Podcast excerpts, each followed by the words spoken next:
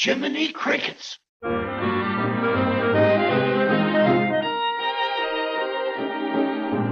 Jiminy Cricket is the name. I'm a happy-go-lucky fellow, always getting in wrong for singing my song. A merry old soul am I. Jiminy Cricket is the name. I'll be hanging around this evening. I'll be tipping my hat and telling you that Jiminy Cricket is the name.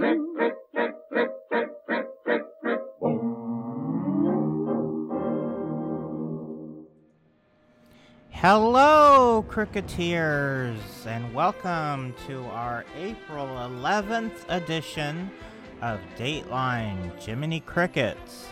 And this is going to be sort of our special Easter episode because we have a lot of Easter uh, topics that we're going to cover at the beginning of the show. But then we also have a lot of our regular Disney news and lots of other fun things happening this episode. So I would first of all like to introduce my co-hostess with the mostest, Ms. Ruthie Brown. Hop to it, Ruthie. How are you doing? I'm good. How are you, Chris? I'm bright-eyed and bushy-tailed. Spring is in the air. Yes. At least it's warming up. Before we get started, though, as always, we have a very special announcement. Dateline Jiminy Crickets proudly endorses Concierge Vacation Planners, a Disney authorized specialty vacation planning service. Concierge doesn't just book your trip, they walk you through the entire process, helping you plan out every detail, one on one, to make the very most out of your vacation while saving you both time and money. And the best part is, they charge nothing for their services. You will get the exact same pricing as if you booked your vacation directly through Disney. But in using concierge expertise, you've got the added bonus of having your very own personal Disney guru planner by your side.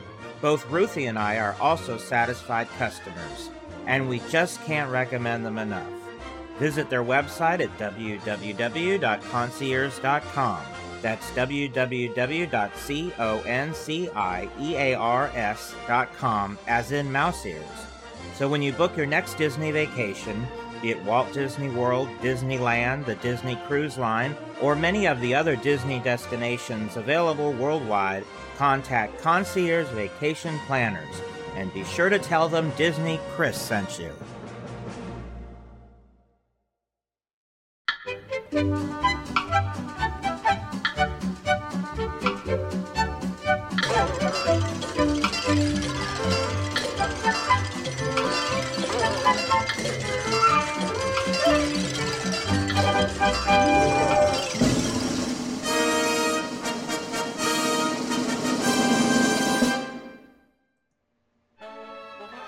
Well, this top 10, we decided to do something seasonal, and we're going to do something sort of Easter related. And when I think of Easter, one of the first things I think of is bunnies. How about you, Yes. Ruthie? Yes, the Easter Bunny. And there's a lot of Disney bunnies. So we thought it would be fun to do a top 10 list of the greatest Disney bunnies, or rabbits, or hares, or any r- related creatures in the Hoppin' Hasenpfeffer category. In fact, Yeah. we could have picked we could have picked Amelius Brown as one of our bunnies. Speaking of which, but uh, we decided to stick with just animated bunnies. Otherwise, it got too complicated. Yeah. so, uh, we uh, sort of cheated with the first one because it's a whole gaggle of bunnies. What do you call a group of bunnies?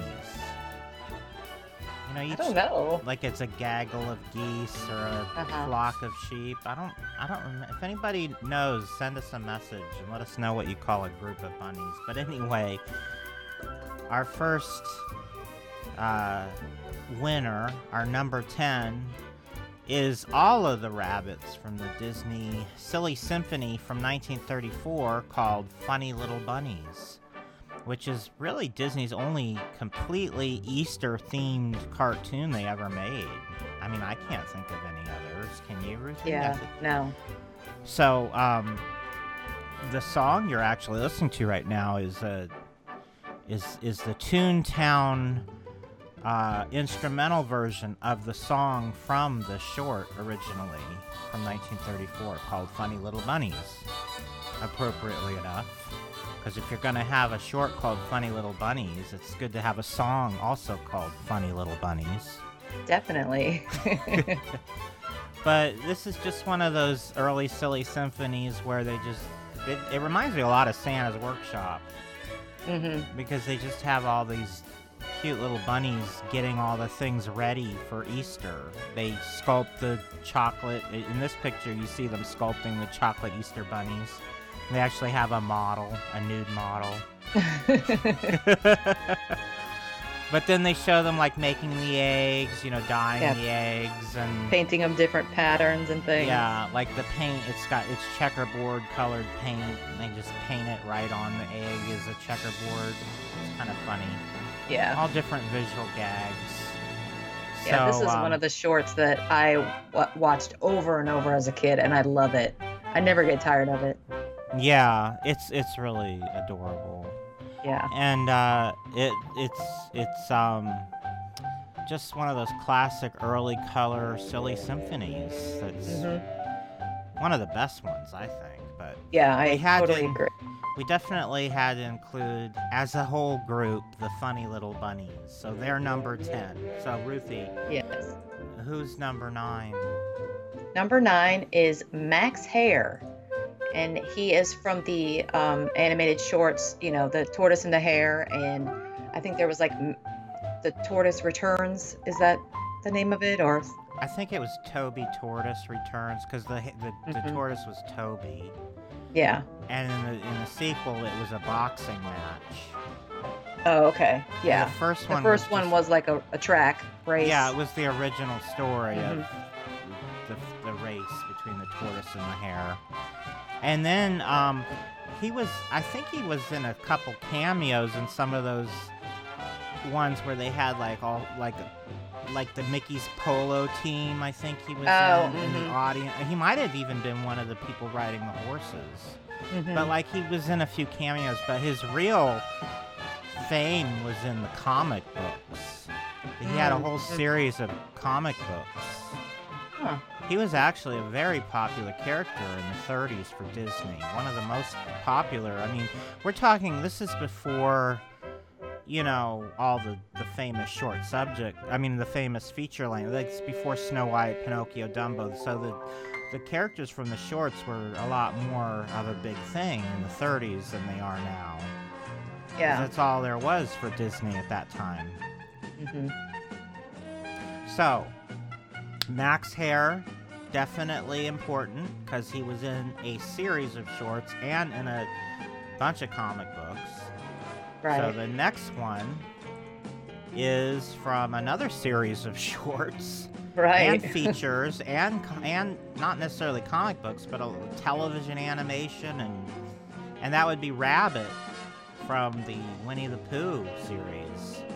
Mhm. And Rabbit's kind of a funny character because most of the characters in the Winnie the Pooh land, the Hundred Acre Wood, are very just carefree and just kind of take life as it comes. But Rabbit's not like that. He No. worries. He's he's uh, uh, what do you call it? OCD. yes. He definitely has multiple anxiety disorders yes. Yes. that are undiagnosed. and he's a worker, he's a lot more concerned about gathering his his carrots for the winter than the other animals in the hundred acre are. right. Yep. And storing food for the winter and things like that, and and he's not very friendly. Uh, like he doesn't really want to share. He only saves enough for himself. right. And the other thing is that like he's Tigger's favorite victim because Right. because he's so like susceptible to being annoyed. Tigger loves to annoy him the most of anybody. so, Rabbit from Winnie the Yeah. Pooh, and who is our next character? Our next victim? Our next, not victim, our next choice is our number seven choice for Disney bunnies is the White Rabbit from Alice in Wonderland. Well, I say victim because he's kind of at the beck and call of the Queen of Hearts, and the whole reason he's freaking out through the whole movie is because he's afraid he's gonna get his head cut off, basically, if he doesn't come through with what his requirements are for the Queen of Hearts. The reason he's late is he's late. He's gonna be late to the croquet match. So and then he can't find his gloves. That's why the whole Mary Ann sequence happens. Mm-hmm. But uh, voiced by the same person who did Mr. Smee and the Professor Owl and who else? What other voices did that? Was it what was his name? Was it? Is it Bill Thomas or Thompson? Bill Thompson. Yeah. Oh, he was also the uh, Ranger Audubon Woodlore. Right. Mm-hmm. Yeah, he did a lot of Disney voices. And we actually didn't we just talk about him in a recent episode? Not too Yeah, long ago. in Sleeping Beauty because he Yeah, plays the mhm. father of Prince Philip, Right. King Hubert. hmm So the next character comes from the same film, and so our number six is the March Hare, voiced by Jerry Colonna.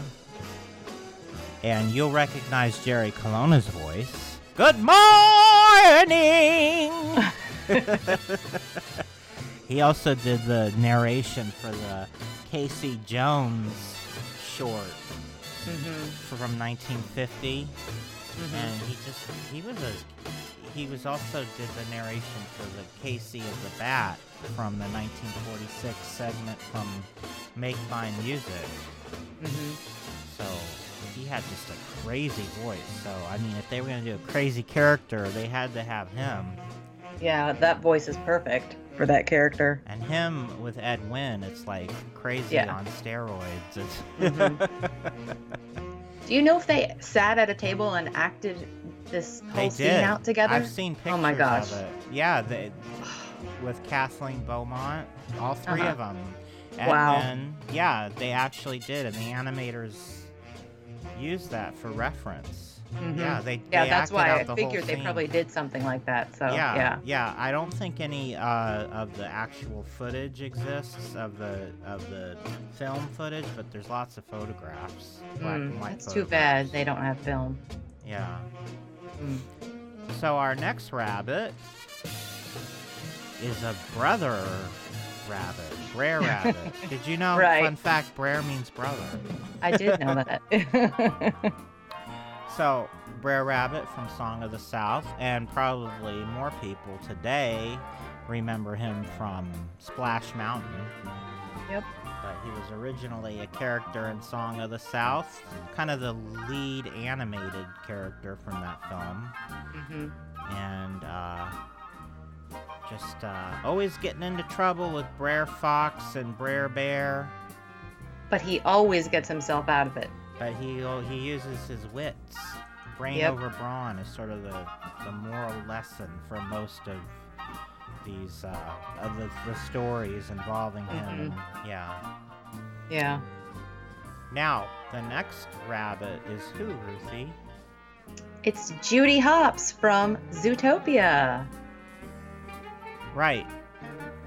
And I actually just watched Zootopia two days ago because Ruthie finally made me watch it.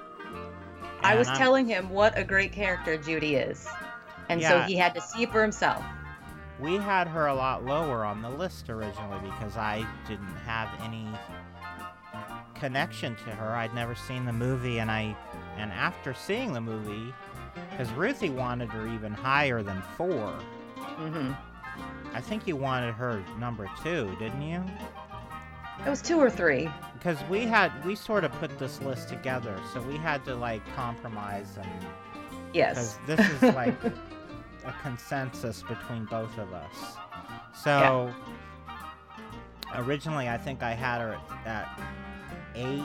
Then because Ruthie was so enamored with her, I caved in and we moved it up to I think six. And then I Mhm. f I I watched the movie, and then I decided we could move it up to four. So, because I actually did really enjoy the movie and I really liked her character. Yeah. I love her character. But the next three I couldn't put her ahead of because I just feel like the next three are more classic Yeah. Disney. So, Yeah. Well, Judy is just a really great kind of like a modern character because, yeah. you know, she's a small animal, but she doesn't let her size keep her down, keep her Yeah. from, you know, making, you know, attaining her goals and, and doing what she sets out in life to do. She also doesn't let, uh, you know, the fact that she's a um, prey, not a predator, keep her from doing what she needs to do and interacting with other animals and things like that. So I just love her spunk and she's just a, such a great character. yeah, I enjoyed it. Yeah. So it was very cleverly written, Mm-hmm. well paced. Like there was everything had a point. Like there's certain things that happened earlier in the movie that come back and Yep. they actually had a point for showing that earlier. So I always appreciate that. They didn't waste time with nonsense in this movie. Everything has a like everything is like a perfectly sculpted story, Yeah. which I appreciated. And an really good. unexpected ending too. Yes, if you haven't seen it, I was totally not expecting the ending at all. Yeah. Yeah. I had no idea. And usually I, I can figure those things out, but if you can trick me, then it's a good plot. Yeah. Yeah. So, the next one on our list is going way back. the very original. first Disney Rabbit. Yeah, Oswald. The older cousin of Mickey. Yeah. predated Mickey. Because, for those who don't know, originally Walt began drawing Oswald, and then the character got taken away from him in sort of a series of misfortunate events. And so he then created Mickey instead. But originally, it would have been Oswald had it not been Yeah. taken away from him. And who knows what would have happened. But Oswald is now back in the Disney canon again because uh, several years ago, uh, um, Bob Iger actually got the rights back to the character, and his Mhm. past film library and everything is now again under the control and ownership of the Walt Disney Company. Yep. Um, they actually did, the trading agreement with uh, Universal, and they got Oswald, and Universal got some ESPN sportscaster or something. I don't know. Mm, hmm But Yeah, and they anyway. released a Disney Treasures tin with all of the Yeah. Oswald cartoons. Yeah, and I, I have that one. Yeah, hmm right. Well, not all of them, but the ones that Disney produced, because they didn't get the, because Oswald continued to make Continued, shorts. yeah, Yeah, after. after Disney, and Disney doesn't own those. They just own the ones that were produced by the Disney company.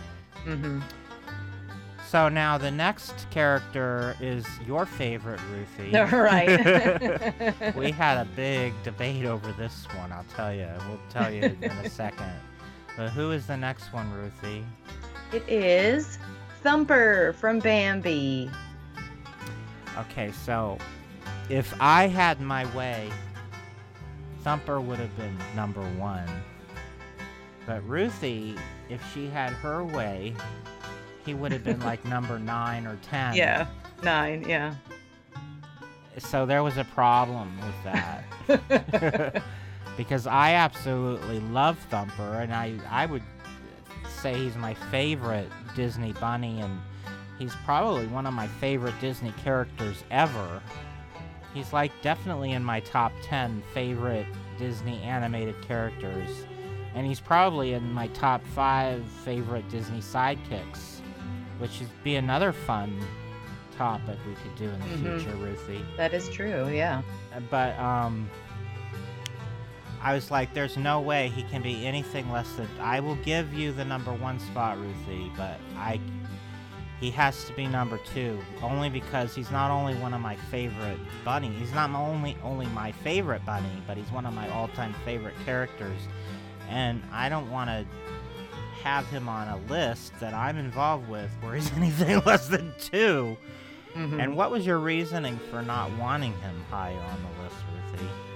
So wasn't I'm not really a big his fault. fan. Yeah. No, it's not his fault. It's definitely not his fault. But I'm not a big fan of ba- of Bambi, just because watching that film as a kid, it was a little bit traumatic. The things that happened with Bambi's mother dying or being killed, and then the forest fire, and so I always had like these feelings of you know that this movie was kind of you know a lot of bad things happen.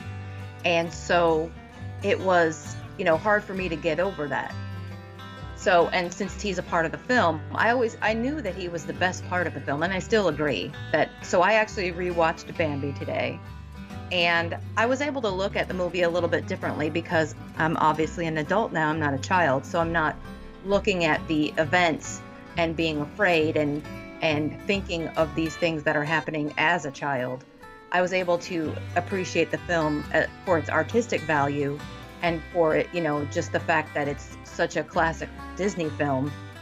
And I definitely appreciate him. He he probably has the most lines in the whole film. Yeah, there's And- not a lot of dialogue. I know there isn't. Um, but he's such a uh, he's really cute character, and and that film would not be the same without him. So I definitely think he is very necessary, and he's a great character for that film. But I still, Bambi is still not one of my favorite Disney animated films. So that was my reasoning. Well, I just think he's absolutely adorable. He I love is. his voice and his spunk. Yes, and I think. I think out of any any Disney bunny, he would most likely be the Easter bunny. yes, he looks. Yeah, you're right. Yeah. So, and I don't have a problem with our number one choice. He would have been my number two. So I was okay with us going with this rabbit. But who would that be, Ruthie? If you guys haven't guessed it yet, it is Roger Rabbit. I love this character. I love Roger Rabbit. We recently did an episode on the film, and I picked him as my favorite character. He's Yeah. hilarious. His he's funny. He's just, I mean that he's that movie is just so practically perfect in every way, and it's because of him. And I love this character, and that's why I had to put him as number one. I just, he's a, you know, he's fun. He's a likable, memorable character. hmm Very underutilized, as far as I'm concerned. Now, there aren't a lot of Disney rabbits. In fact, no. we had a little bit of difficulty coming up with a list to begin with, but after we finally figured out the list, then we're like, oh, but what about this one? Oh, but what about that one? So we actually have five honorable mentions that we should bring up. And hmm, the first, well, two of them are from the same movie, as a matter of fact, Mhm. and one of them is from a movie that we've already mentioned. But the Skippy is from the 73 uh, animated feature Robin Hood. And Miss Bunny is from Bambi. She, when Thumper gets older, Miss Bunny ends up being his love interest. And Mhm. she's also had quite a life in the parks. She's a walk around character in the parks, and usually she'll appear around Easter time alongside Thumper as a walk around character. So that's Mhm. she's kind of lived on beyond the film. Mother Rabbit is also from Robin Hood, and she's actually the mother of Skippy and about a hundred other rabbits. Because you know what they say about rabbits. yes. Lucky Jack. What was he from, Ruthie? He's from Home Your on the favorite. Your Yeah. her favorite movie is Home on the Right. Range. She loves it. Can't, she can't get enough. And then the next one is a future character who we've only seen so far in previews. but he's going to be in the upcoming Toy Story 4. And he's actually a carnival prize, as far as we can tell. And Mhm. he's he is he Keegan or which one's Keegan and which one's Peele? Because it's Um, Keegan and Peele are the bunny. I'm not really the- sure.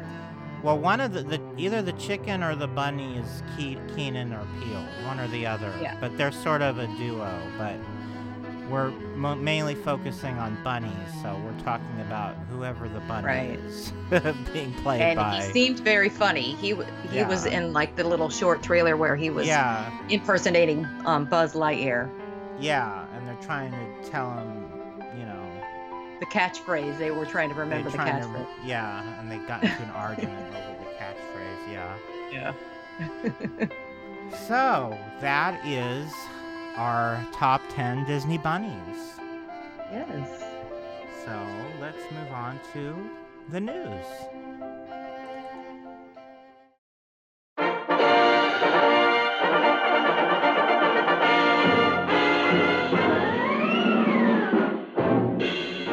From the far corners of the earth, from across the seven seas, the news of the day.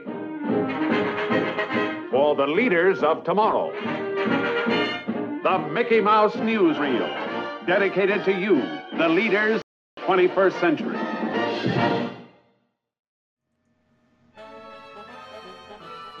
Well, we got more Easter for you.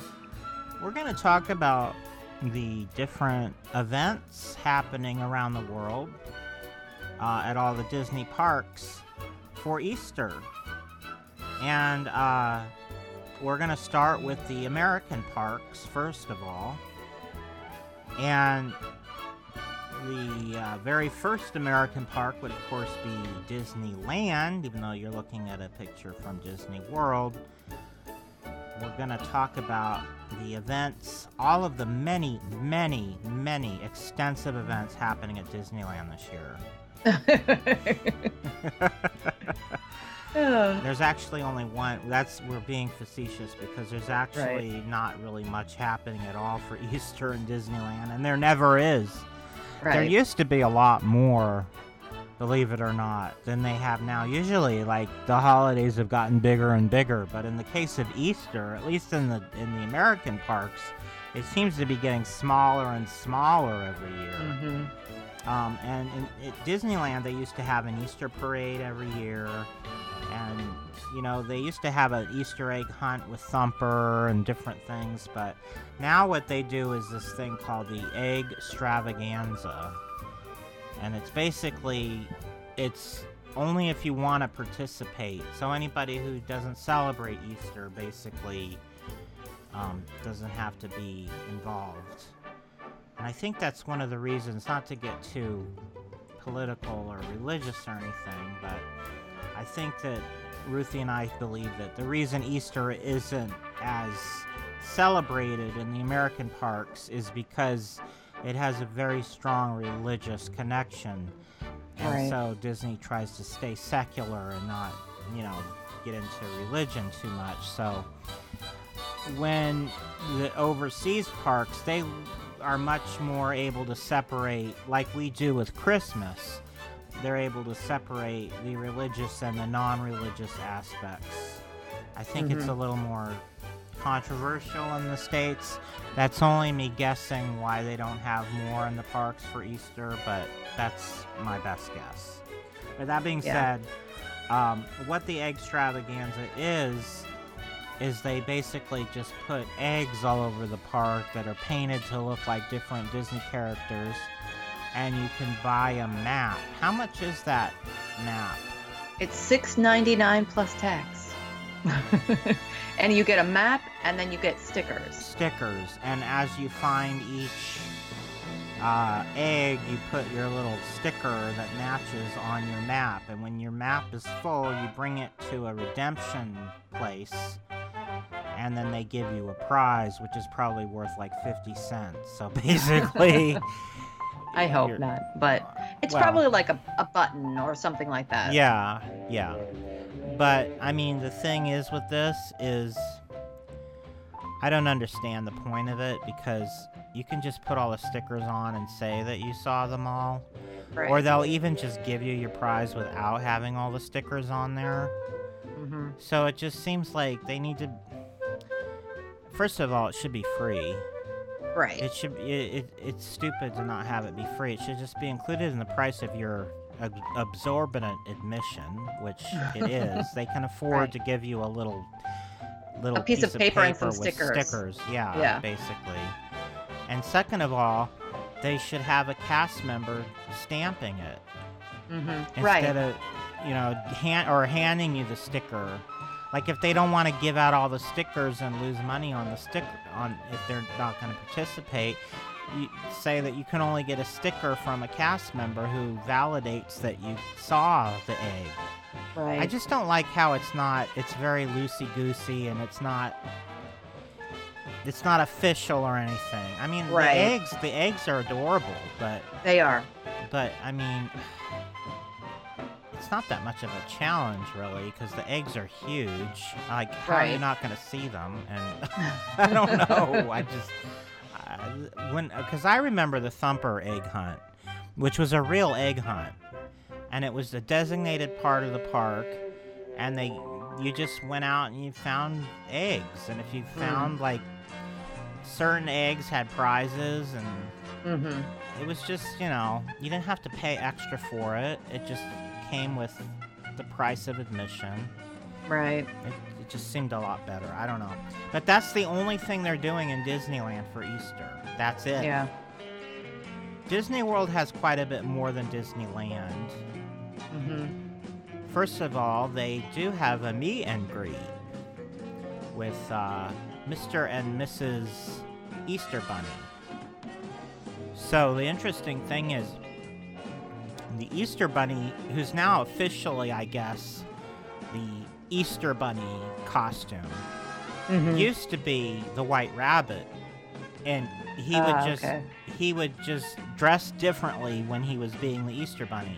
But now, because the the White Rabbit they use now looks a lot more like the the rabbit in the movie, because he never really looked exactly like the rabbit from the movie, but I guess they figured he was close enough. But he- Right. this White. costume, yeah. this costume pretty much has been around since Walt Disney's time, like from Wow. mid, from the mid '60s. It really hasn't changed, and he, so that was for years the official White Rabbit costume. And he would wear like the that thing with the heart on the front of it, you know, with the Mhm. sash around his neck, and he'd have Yeah. a watch. But now they just use this costume as the Easter Bunny, and they have a completely different costume for the White Rabbit, which is just. I just thought I'd throw out a little trivia for you all. Yeah. Interesting. But you I don't meet- understand why they don't do this meet and greet at Disneyland. I don't either. I don't. I have no idea. It's it's. I mean, people still take their kids to the mall to get pictures taken with the Easter Bunny, so I don't know why they don't do I, at don't. I don't know why it's okay to do it in Disney World, but not Disneyland either. Right. don't- Agree. But anyway, the um, they they will meet you in Town Square in, in the Magic Kingdom right around Easter time for pictures. And also, because a lot of people stay at Disney World, they actually offer if you're staying there during Easter, they actually offer church services inside the contemporary resort. And Just on Easter Sunday. actually, no, Ruthie, they do No? offer them year round. Yeah, uh, including Oh, really? Easter. Yeah, so anybody who is on vacation and would like to attend church during their vacation Uh. Can do so at the I didn't realize. I thought it was just for Easter. Well, I don't know if it still is, but when I used to buy those David Brombach books, you know, the touring guides, Mm-hmm. Mm-hmm. it, it said in there back in the day that they offered them every Sunday. They had Hmm. a service, they had a Catholic Mass, and then they had a Protestant Mass. Or they don't call it, they call it a service if it's Right. Protestant. Mm-hmm. So, I think they have two Catholic masses on Easter Sunday, which is normally they only have one, Oh, and then okay. they have a Protestant mass as well, just one. At least that's Mhm. what it was last year. The schedule for this year hasn't been released yet, but I read an article that said what it was last year, and it'll probably be the same. But it's actually inside the um, Fantasia Ballroom. Couldn't find any photographs of the church service. I think maybe they they discourage taking pictures during the Mhm. service, so it is a little disrespectful, I guess, to do so. But it would have been interesting to see a picture. But anyway, Right. Even if it was just like an empty room. yeah.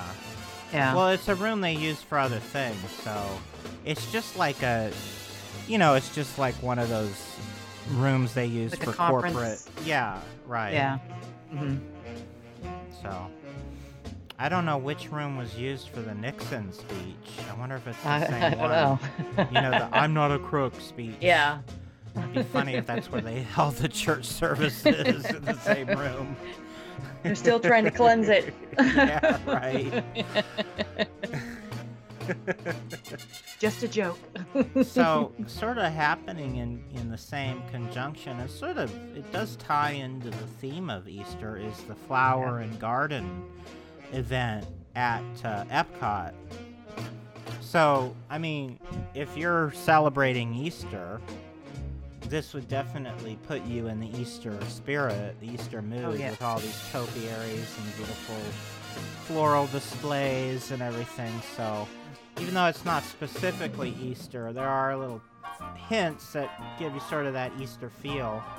Yeah. Especially, I found this this uh, display with the characters from Bambi, which Ruthie hates. no, I don't. You've got I think Fl- those are cute.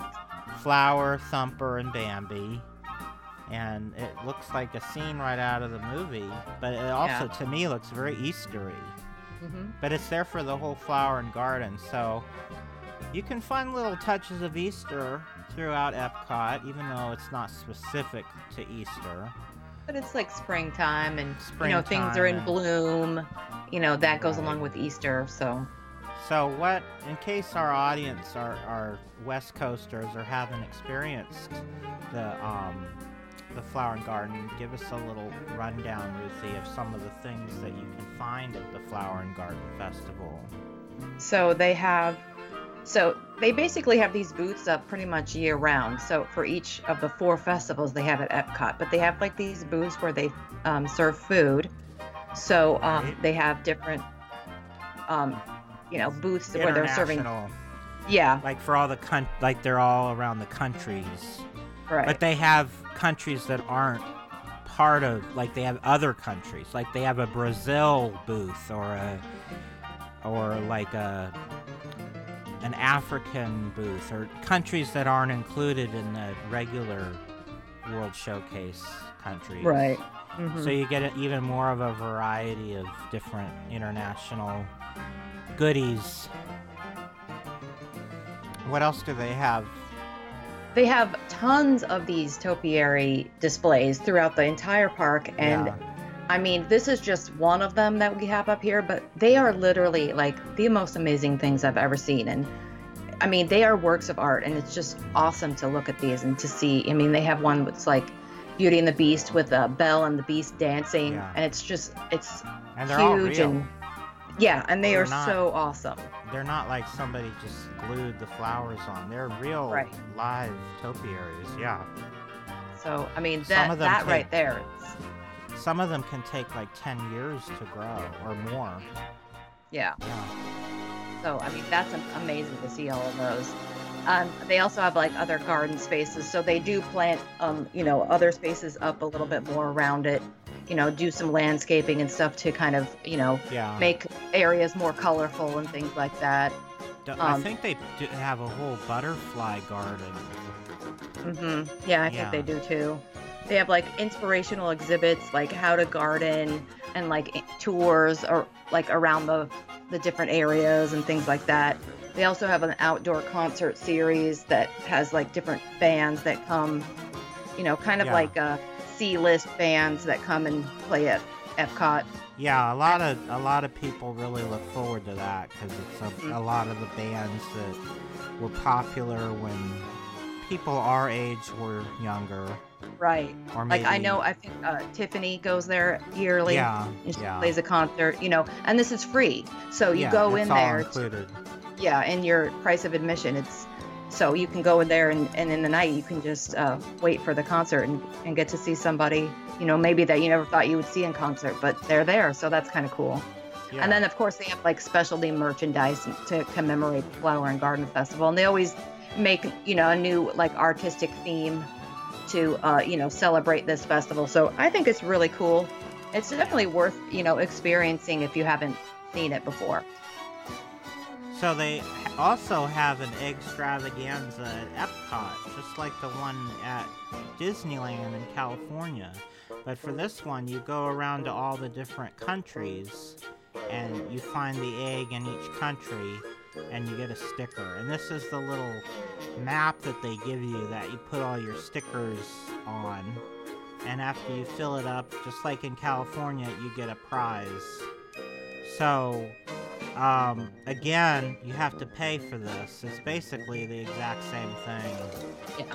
Um, so that's all part of Epcot.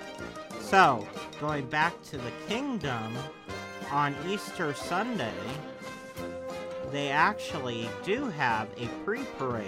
Unlike Disneyland, they actually do acknowledge that, yes, today is Easter Sunday. and so, one thing they've been doing for several years now is they invite this group of um, young women um, from Mobile, Alabama, who are part of a um, some sort of a civic organization, and they wear these pastel-colored uh, what they call antebellum gowns, which are basically Southern Belle gowns Mm-hmm. and they uh, do kind of a little promenade down Main Street before the the regular parade starts, and they usually have a few Disney characters also dressed up in Easter costumes, and they always have Mr. and Mrs. Bunny. They're usually on some sort of a little float, or sometimes they're in a car, like an antique car driving Mhm, behind mhm. them. So it's just a little acknowledgement that it is Easter, and then that's it. Hmm. Probably, though, in Florida, to me, the biggest thing that they do there for Easter happens next door to the kingdom at the Grand Floridian. What what goes on over there, Ruthie? So they have an annual chocolate Easter egg display, and this is not just any chocolate Easter egg display. Yeah. Just like they do at Christmas, the way that they decorate the Grand Floridian, they go all out. So they are hand making these chocolate Easter eggs with, you know, Disney's designs, and they are Each so one amazing. is unique. They have about, Yeah. I think they have about 40 of them every year. And they're all made by the, all the master chefs who work throughout the Walt Disney World Resort. I think each one gets an egg each year, and they get to put it on display. And sometimes a lot of the themes come back. Like I know they always have Pinocchio one, Mhm. but um, every year they do have some unique ones. And actually, people go from all over the resort to, to look at this. It's very popular. Here's Yeah. a close up of some of the cute ones. This one's um, Lady and the Tramp, and if you look closely, the egg is actually seated on a bed of spaghetti. it's so cute. Aw. and then the the um the behind it the aristocats they're on top of like what looks like a piano hmm keyboard and it's all just really cute decorated with bunnies all around and everything it's Mhm. very eastery probably the most eastery thing in disney world i would say Oh yeah, definitely. Here's one from this year that I really thought was cute.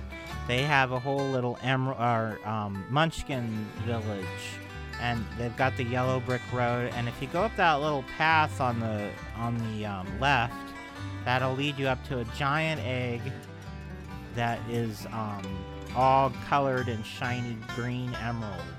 It's the emerald egg, I guess. the Emerald City egg. Yeah. And here's a few more really cute ones. And the thing is, Uh, that mini one is so cute. yeah, the thing is, Ruthie and I were like, we could show every picture. Like, you want to go to WDW. What was the article we used for this, Ruthie? Okay, it was um, photos 2019 Easter egg display at Disney's Grand Californian Resort and Spa by Henry Henry Taylor for WDW News Today, and it's April 1st, 2019. Find Yeah. this article. Find that article because these are just four of about. I'd say there's about 50 pictures on that. Oh my gosh, they are amazing. and they even have ones from the years before you can there's all there's links to like last year's and the year because they've been doing this for about at least five years or maybe even longer. So Mhm. you can go check that out. Now they also have a lot of gift items available throughout the whole resort. If you know where to look it's not as widespread as you would think but certain places are designated and you can buy pre-made Easter baskets if you're going to be staying there during Easter and you want to give your child, you know, the Easter bunny treatment. You can buy all Mhm. your stuff there. They've got all the the goods pre-made baskets and I think they've got stuff so you can make your own baskets as well. And uh, there's also lots of goodies throughout the parks that are Easter themed. So if you know where to look and you know what, you know, where to find it, you can celebrate Easter in the States. Probably easier, probably easier in Florida Right. than in California. But and the thing about California is you can just like go somewhere else and do your Easter stuff. Here, you when you're there, you're sort of stuck there. Right. It's so big. But if you really want to celebrate Easter, you got to go to Japan.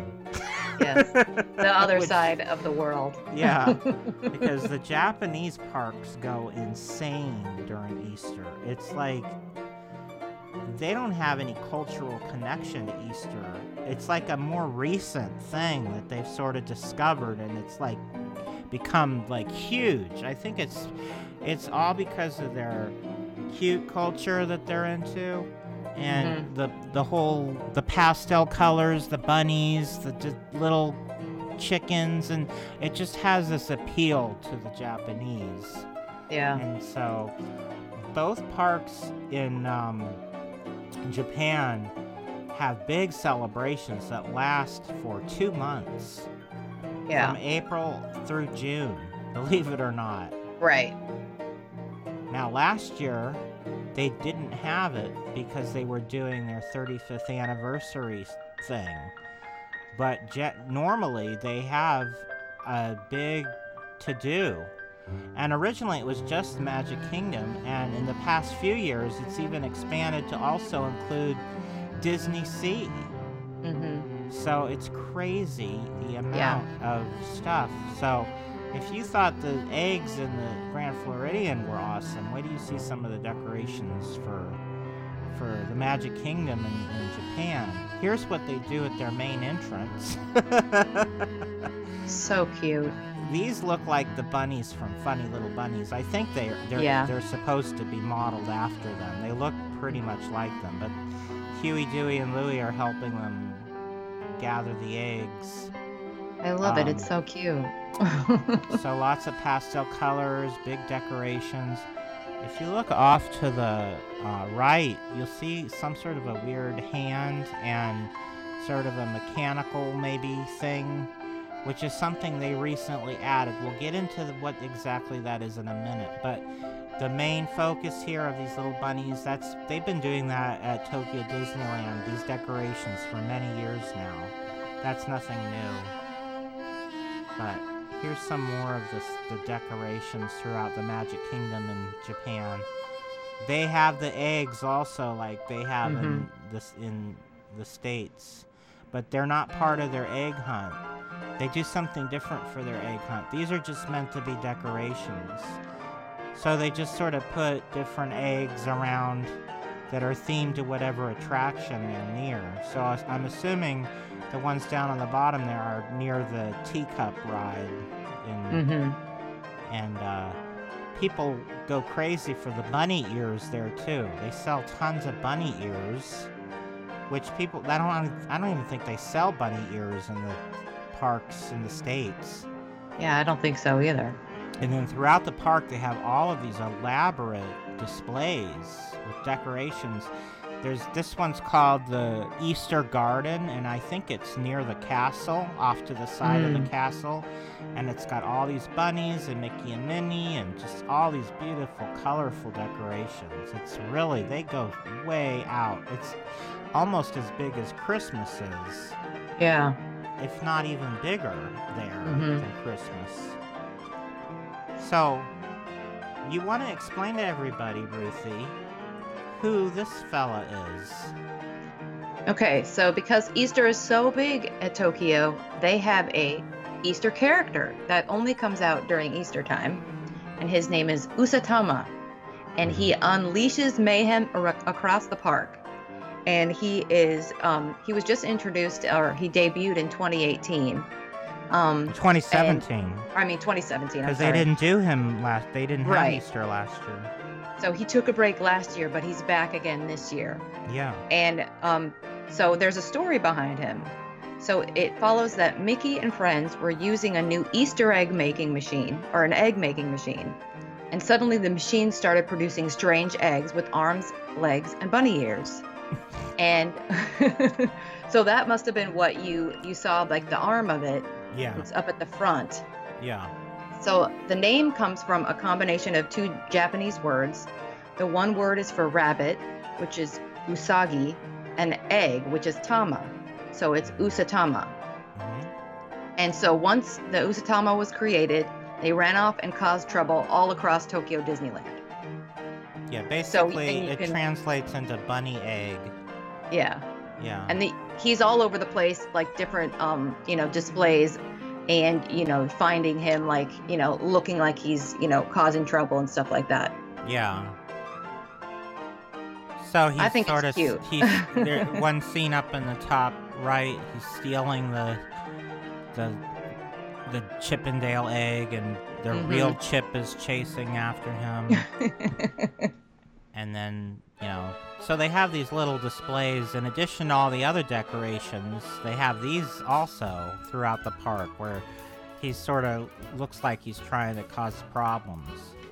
Yeah. and so they used to have a regular easter egg hunt but now they have a, a special hunt where you're looking for the uh, Usatama instead and the parade that debuted in 2017 came back this year, and it's all centered around him as well. And it shows all the different Disney characters in their machines trying to catch Usatama. And if you look at the one with uh, with um, Judy Hopps, she's Mhm. standing on like a dog catching machine that has filled with them all behind bars.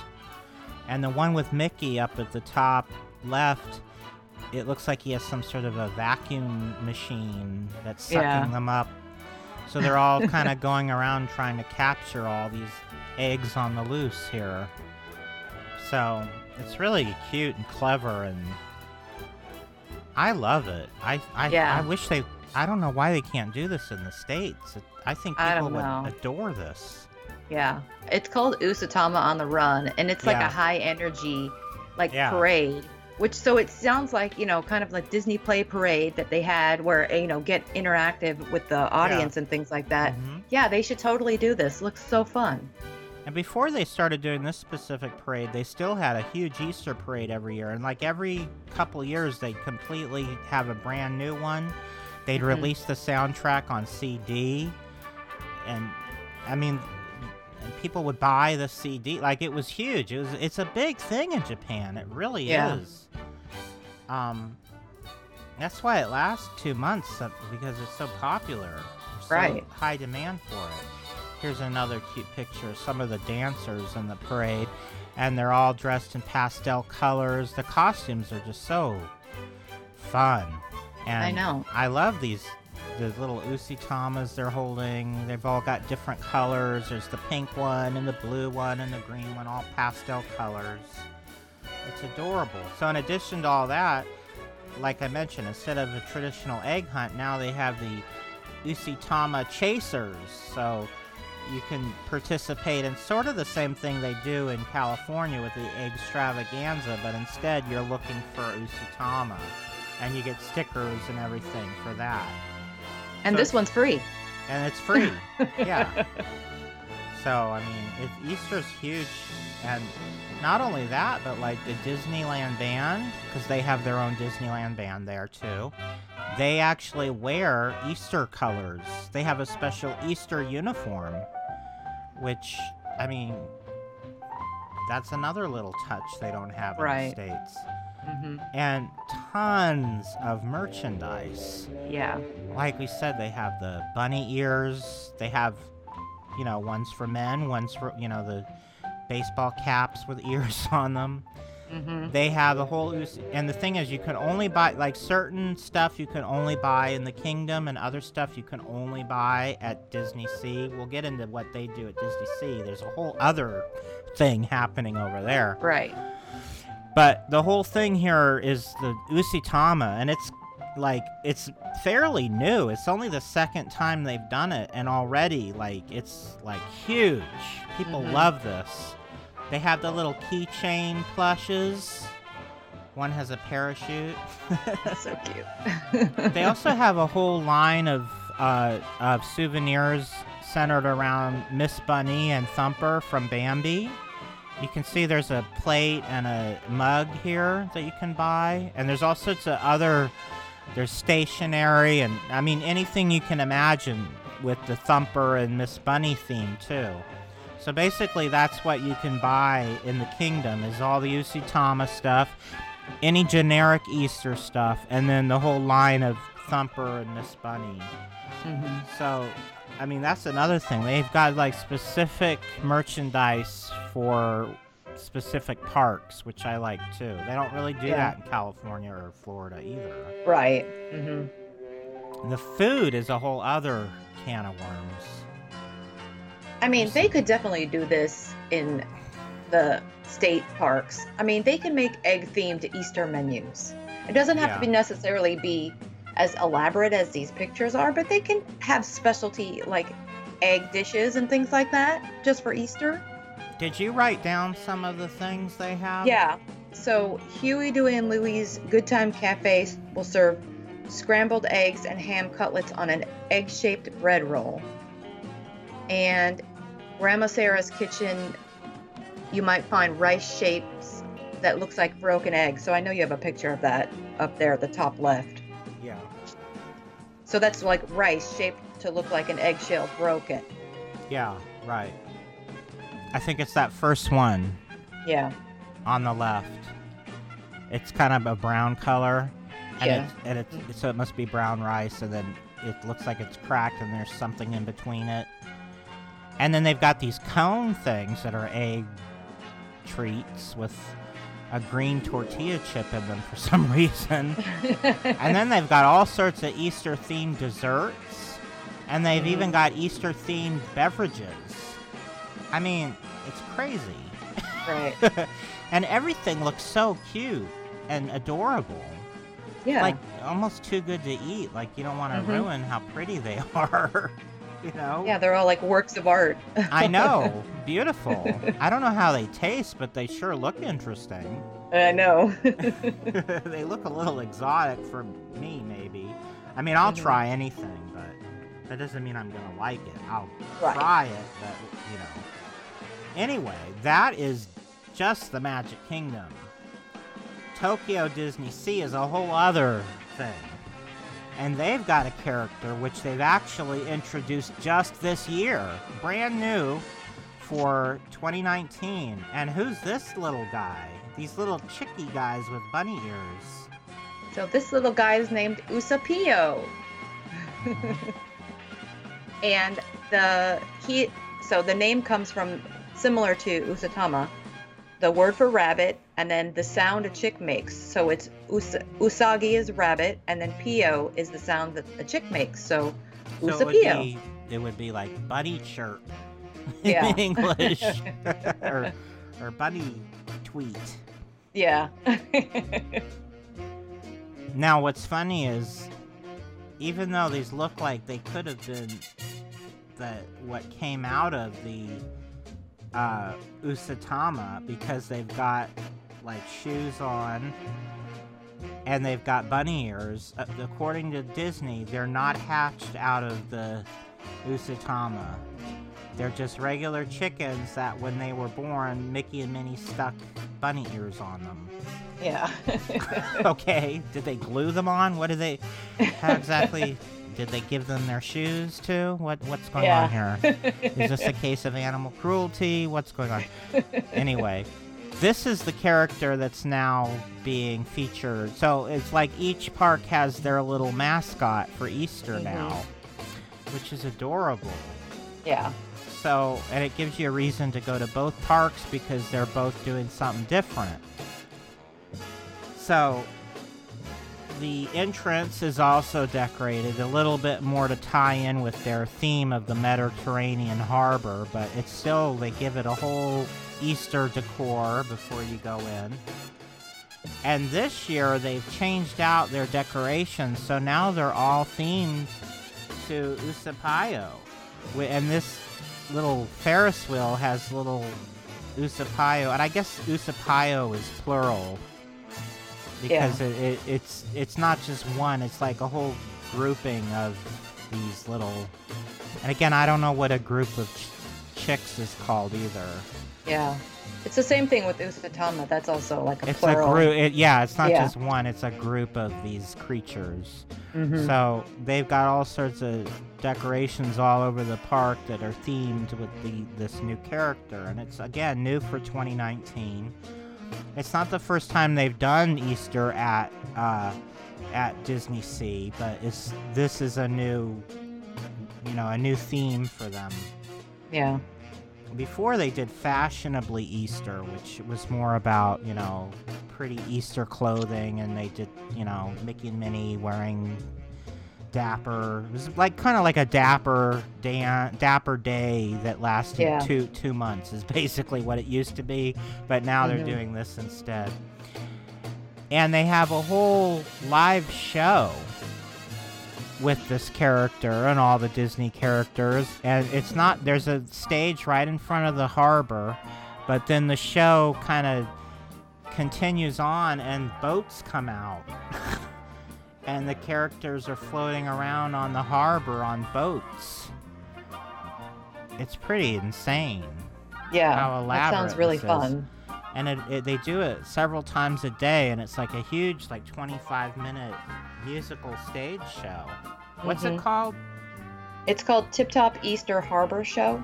Yeah, right.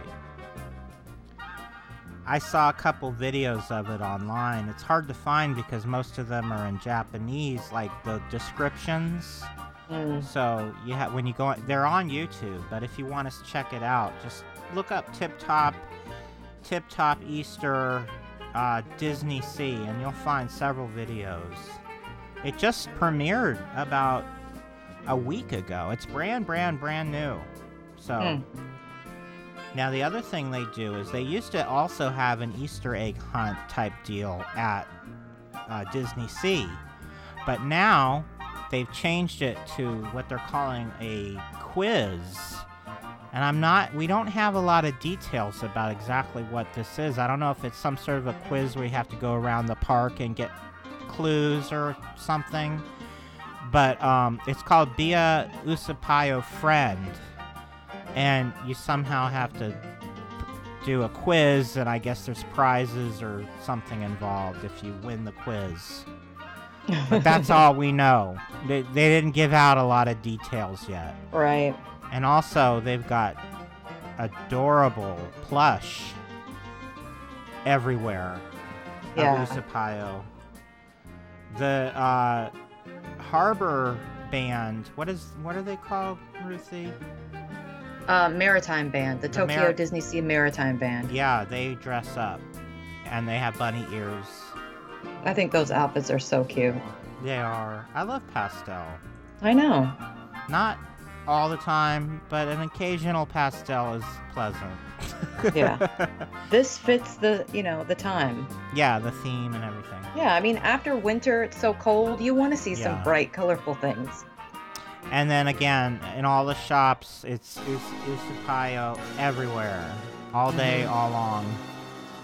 And again, they've got tons of exclusive food in that park too, which is interesting. yeah. it's kind of a cultural difference, but hey, I would. I mean, it all looks good. It just, to me, when like Dis- the California parks do like special food, it usually isn't like they don't do special like egg dishes. like yeah. they'll do like a Right. special dessert or something, but this is just like very different thinking. Like Mhm. to do an Easter themed spaghetti dish is not exactly what you would expect in, in California's Disneyland. But they also have here all sorts of wacky, flavorful, unique beverages. Which, you know, I get tired of soda all the time. I want to Yeah. try something different, you know? So I would Mhm. be all about these drinks. And all these really unique looking little desserts. And the thing I like about the desserts, they they they're tiny and they're just enough to give you a little taste of sweetness where it's not like, oh, I feel like I'm going to throw up now. When you're at Di- it, like in Florida, like everything is so huge and big, and when you eat, you know, all the snacks and everything, it's like it's too much. Especially Mhm. when you're in the hot sun and so that is what they do in Japan for Easter. And you know, again, I just feel like this is a lost opportunity for the American Right. parks. I don't understand why they don't.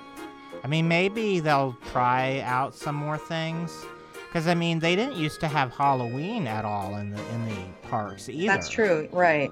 And they've definitely stepped that up.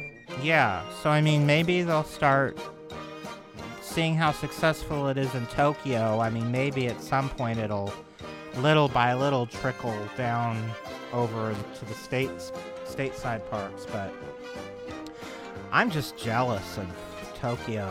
Everything they do is so big and and over the top. It's just I wish the the American parks were like this. What do you think? I totally agree. I think it's so fun. I don't think it takes away from any sort of, you know, religious celebration that somebody wants to have for Easter. I think this is it's I think it's just pretty generic, Yeah. very fun and colorful and, you know, and cute. Yeah, I don't And I, understand. I don't see why. I don't understand why people are okay with Christmas and they're okay with separating the secular from the non-secular for Christmas, but Yeah. they can't do that for Easter. I've never. It, it, when I was younger, it was a little better. I Right. mean, when I was a kid, it just seemed to be more okay. But Mhm. I don't. I mean, I don't know. I I mean, I'd be willing to celebrate holidays of other religions than mine if they were Right. fun. I mean, I don't look at it as like we're excluding anybody. I mean, anybody's allowed to participate. It doesn't have to be about the religious side of it. It can be for those who believe in that, and it doesn't have to be for those who don't believe in it. So, Exactly. And you know, the the California parks, they celebrate like Chinese New Year and things like that. right. So why can't they do do something like this? I think it would be really cute. yeah, I, I don't they don't have to necessarily have it up for 2 months like the Japan parks, but I mean, they could do it for a good month or so. Yeah. Put some decorations around Main Street or something. Yeah. Yeah. Well, let's move on to our next news item.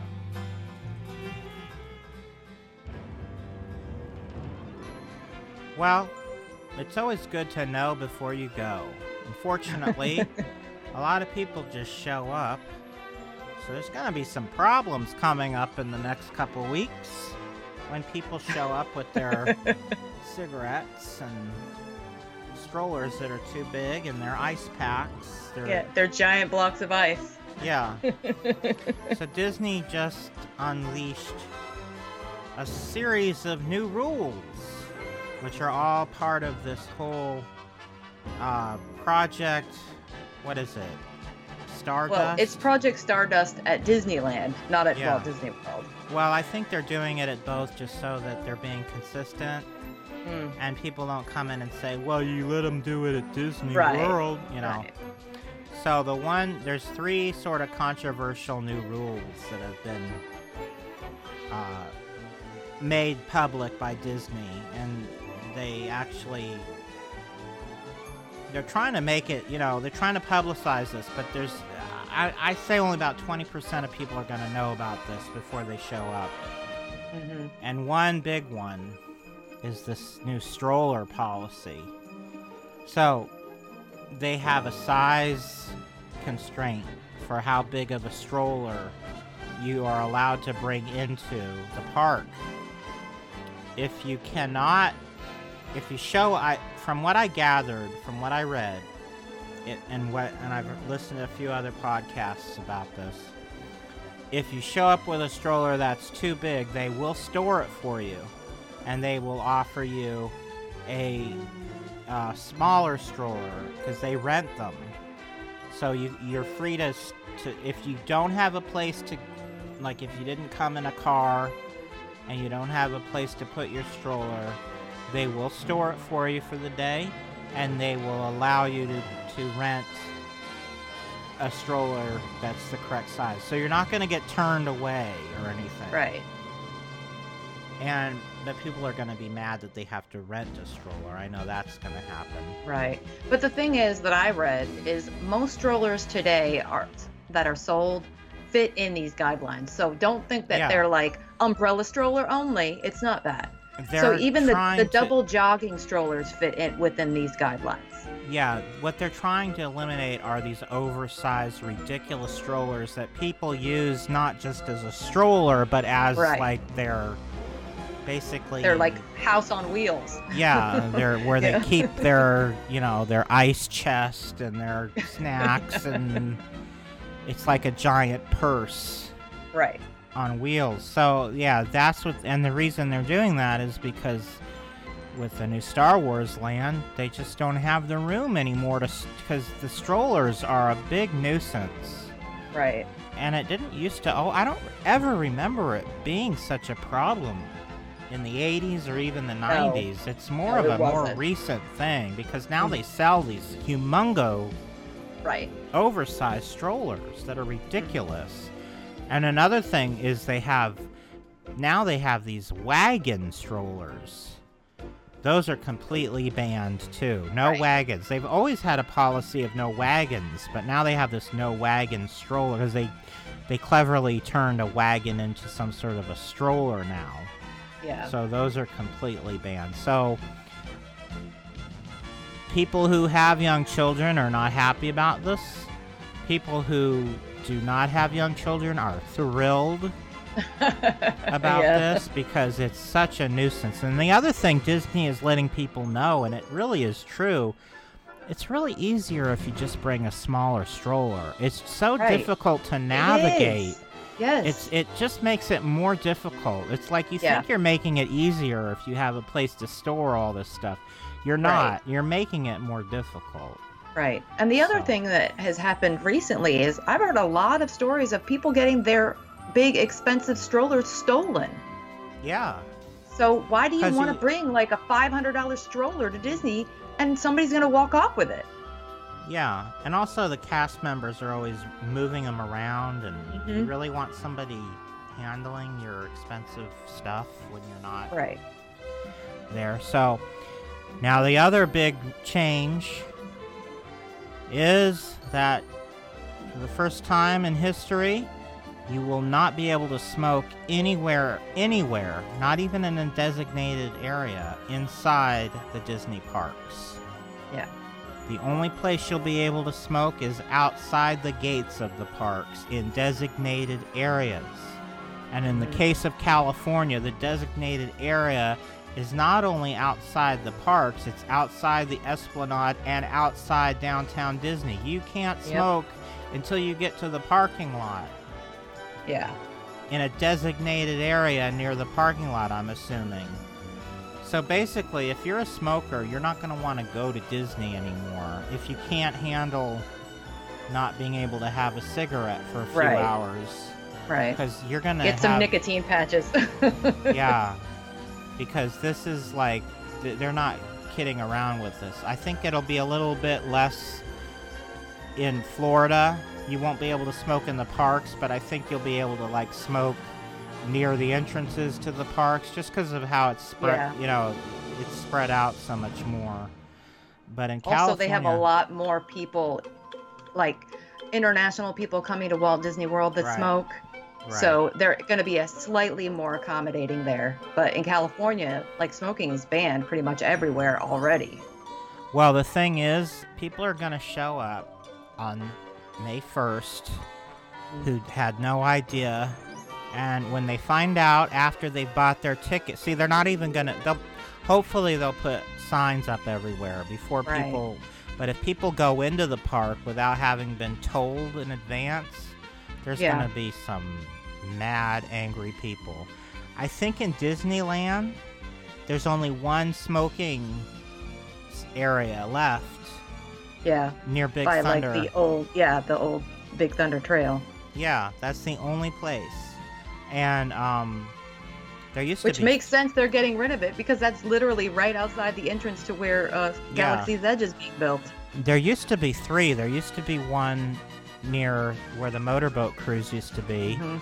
and then there was one near where the keelboat landing used to be, like a little Right. dock area right next to the Columbia, uh, the harbor house. Hmm But then they got rid of those two, and now there's only the one left. Now, one of the reasons why people th- think they're doing this is because of the fact that marijuana is now legal in California, hmm and they don't want any of that happening in the park. right. You know, Well, this is it's a family friendly park, so you got to Yeah. keep it family-friendly. I mean, friendly. it's the same as not wanting alcohol in the park. If if you can't, you know, these are things that alter your, you know, your the way you behave. So. Right. I mean, even if you don't have a problem with marijuana or alcohol, you some maybe not want to do it around children. Right. So, anyway, I I grew up around a heavy smoker and her my mother her whole life she has struggled to quit smoking. She has quit several times, gone back to it. It's been a lifelong struggle for her. And I had to grow up around that smell. And it didn't bother me so much when I was a kid, when I was really used to it. But after getting away from it, and whenever I Mhm. smell that, it just, I can't, I hate it. I hate the smell of it. I hate the look of people doing it. I can't stand it. So I just, you know, I apologize if I offended you. If you're a smoker, you have every right to smoke a cigarette. It's your right. But I just personally don't want to be around it. And it also affects me because of secondhand smoke. Exactly. Yep. I remember as a kid going to Disneyland's, people smoking in the lines. mm-hmm. And like, oh, it was awful. I hated it. Yeah. So I'm glad that they've they made a rule too. After a while, you're not that you could smoke anywhere outdoors in Disneyland, anywhere Right. except you cannot smoke in line. But people would do it anyway. Right. So it was just you know. I'm not. I mean, this has been a long time it. coming, though. So, I mean, this Yeah. cannot be really a surprise to people. Right. So the other change is about ice. Now I didn't really see this as a problem. Right. Now, Who knew? fir- first of all, I remember when you weren't allowed to bring any food or any beverages inside the park. That was a rule forever. I mean, only recently has Disney lifted that ban and they allow people to bring food in and beverages and even ice chests. The whole thing with the ice is people want to bring in these little ice chests with their drinks and stuff. Mhm. I mean, do you remember when it, you weren't allowed to bring in food? Well, I mean, the whole time that I remember going there, even as a kid to Disneyland, we would always bring sandwiches for lunch. And we would get a locker, we would have them in a backpack in a locker, and we would eat our lunch, you know, in town square sitting on a bench, and then we would Well, you were breaking the dinner rules. there. You were Well, breaking the we rules. were- they were you- they just didn't check bags back then. Yeah, That's but the they didn't. But technically, what they told you to do was they had lockers outside Right. the park and they had a picnic area, and you were allowed to eat there with any food you brought. right. But you weren't supposed to bring your food Bring in. it in. But they didn't check. You're right. You could very easily sneak it in. Right. But technically, I mean, I didn't know we were sneaking in. I was You- a kid, you know. Yeah. but the thing is, like now, people are bringing big ice chests on their stroller wagons. right. Exactly. You know, with a whole array like a of beverages. meal. Yeah. Yeah. So now they're telling people you have to use those, you know, like those things that can be refrozen, like those reusable. Ice packs that you The ice packs. Yeah, you can't bring loose ice or. I mean, I can understand why they don't want you bringing dry ice because you could do some nasty stuff with dry that is- ice. That's like a chemical. Yeah. I But I never knew anybody tried to bring dry ice into Disney. Well, there was some incident a couple years ago, but it was an employee who did it. But they Hmm. stuck some dry ice in a in a garbage can in Toontown, and there was a minor explosion, Oh my goodness. and they had to clear out the park because they had they didn't know what had happened. So as a Oh, precaution, and it turned out to just be some disgruntled employee who threw a bunch of dry ice in the in a trash can and did something to it to make it so that it would explode Huh. because I guess they were quitting or something. I don't know exactly what happened, but that's sort of that kind of thing makes me understand why they would want to ban dry ice. But I mean, loose ice is just frozen water. That's not going to hurt anybody. What can you do with that? Right. And you can get cups of ice if you go to quick service locations and ask for it. They will give Yeah. it to you. So yeah, you just can't bring it in from outside of the you park. You can't like go to the ice machine at the 7-Eleven and bring Right. like a pack of ice A with you. That's five pound bag of ice. Yeah. Or like Goofy here, you can't have the ice man bring a big block of ice with you. Yeah. well, we have one more story, so let's get to it. We're here for Disney After Hours. Yeah, we, God, there's no lines at all. nice. Well, we got here and it was like a five minute wait. We got to walk through the rooms and we got to notice things that we've never noticed before in them. It was just really awesome. a bit amazed about how empty it is. Like I never see it like this. Never. We just did Everest three times. Yeah, we could do a lot more. Amazing. Probably do it three more times, honestly. Rode 15, 20 rides tonight already in two hours, and we still have an hour left. It's a party, it's, we're dancing, and there's free popcorn Free drinks. and ice cream. At some points, it's almost like we're the only people here enjoying the whole park to ourselves. It's Disney's best kept secret. 100% worth it. Disney After Hours is fantastic. It might even be the best way to experience Disney.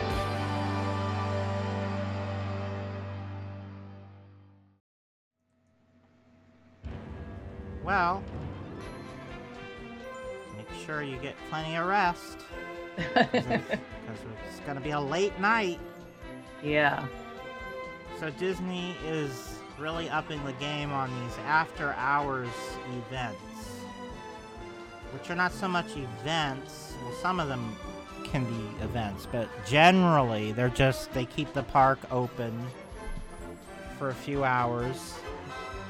They usher out all the riffraff, and then they let the lowly people- daytime guests. yeah.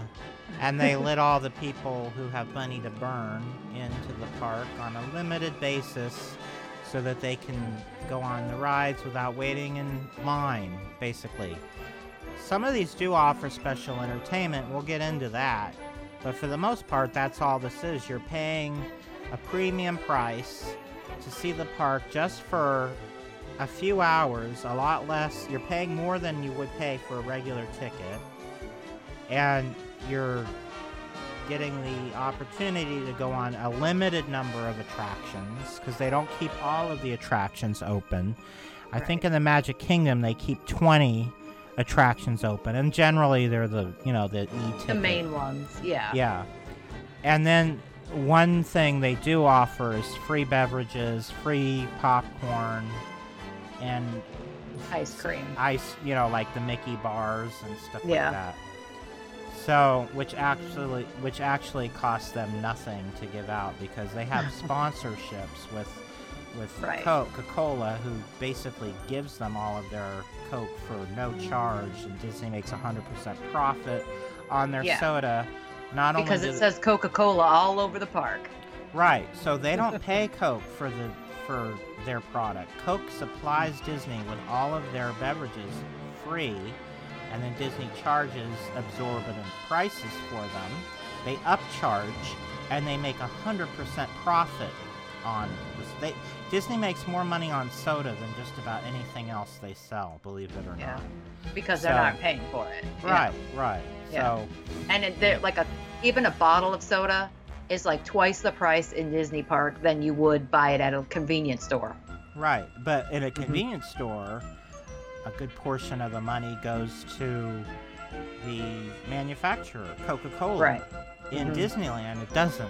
They keep it Right. all, and they charge twice as much. So I've always Right. had, like, if Disney gives away a free soda, like, I'm not impressed.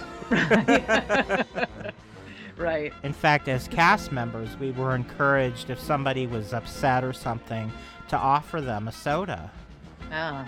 because it didn't cost the company anything, and it, it if you did something nice like that, it might you know calm down a situation that might otherwise get heated. So we were Right. encouraged to do things like that. hmm So anyway, that being said, they've increased the number of these after-hour events. They're doing them uh, all throughout May. Well, it, okay, we've got the dates here actually. And what are what what how exactly does it work? You so you you show up at seven o'clock. So the park is still open. You can go into the park beginning at 7 Mhm. And I'm not really sure how, like, what time does the park actually close? It's like, is it 11 or 12? Well, it depends on Um, the time of year. Like in the off season, the park will usually close around nine. Right. And like if you go during the busier times, it'll stay open until eleven or twelve, depending on you know. Like when I went, it was during President's Day weekend, so the parks were open till midnight. But that was just because it was one of the busiest times of the year. Right. I don't think they would offer after hours events during that no, time. they don't do that. But Yeah. this is this is you know during May and early in June, which is actually Mm-hmm. can be a busy time. But Mm-hmm. they don't have any in the Magic Kingdom in June, which Right. makes sense. Yeah. But, um, so I think you go in at seven, but the rest of the guests are still there till a couple Right. hours after, and then Mhm. you get to stay there till like two in the morning or something like Mhm. that. Yeah. Um, so how many hours? Seven, eight, nine, ten, eleven, twelve. That's like six hours. Mhm. And you're paying $125 plus tax. And um, if if you buy them in advance, and this is the one, it's like this is so 120 like they need that extra four dollars 129 if you buy it the day of i Yeah. just think that's tacky yeah. why are they upcharging four dollars if you buy it the day of? I, I think it's because they're trying to encourage people to advance purchase. Oh, I can save four dollars. if people are going to spend hundred and twenty-five dollars to go to the park for six hours, if they can afford that, then do they really care about four more dollars? Yeah, I don't know. It- it's like this is a this is a something for people who have money. This is not something for your average because you can't do this if you buy like a if you're staying there for 5 days and you buy a 5-day pass, this Mhm. is not included. right. This is on You- top of that. Yeah, you have to pay extra for this. So, So- for a family of four, Yeah, and there's no child price. right?